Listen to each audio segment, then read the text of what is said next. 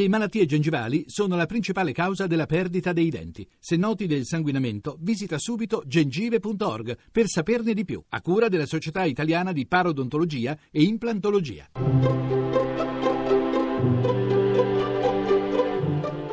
Il pensiero del giorno.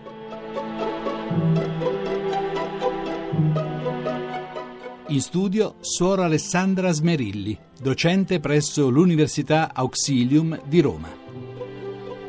La fiducia e la cooperazione nel mondo sono più diffuse di quanto pensiamo. A volte è facile vedere quello che non funziona perché salta subito agli occhi, è evidente. Quando c'è un problema di cooperazione avvertiamo il disagio di quello che va storto. È più difficile accorgersi di quante persone cooperano al regolare svolgimento della mia giornata, quante persone e quante mani ci sono dietro la mia colazione, un caffè che arriva sulla mia tavola, la luce che si accende quando premo un pulsante, quanto lavoro e quante persone ci sono nel mio potermi spostare da un punto all'altro della città, nel poter viaggiare, nel leggere al mattino un giornale, nell'ascoltare la radio.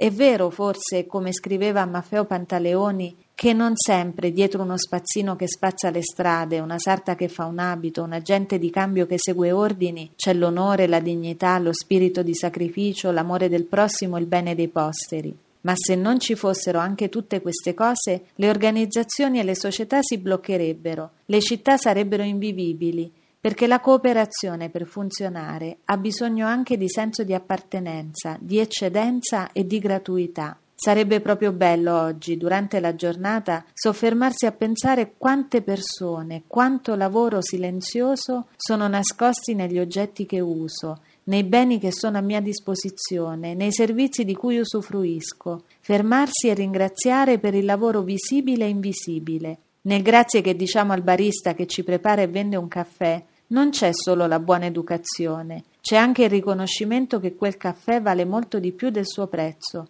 è un brano di vita civile, di cooperazione, è un brandello di quella corda che tiene assieme le nostre città. La trasmissione si può riascoltare e scaricare in podcast dal sito pensierodelgiorno.rai.it.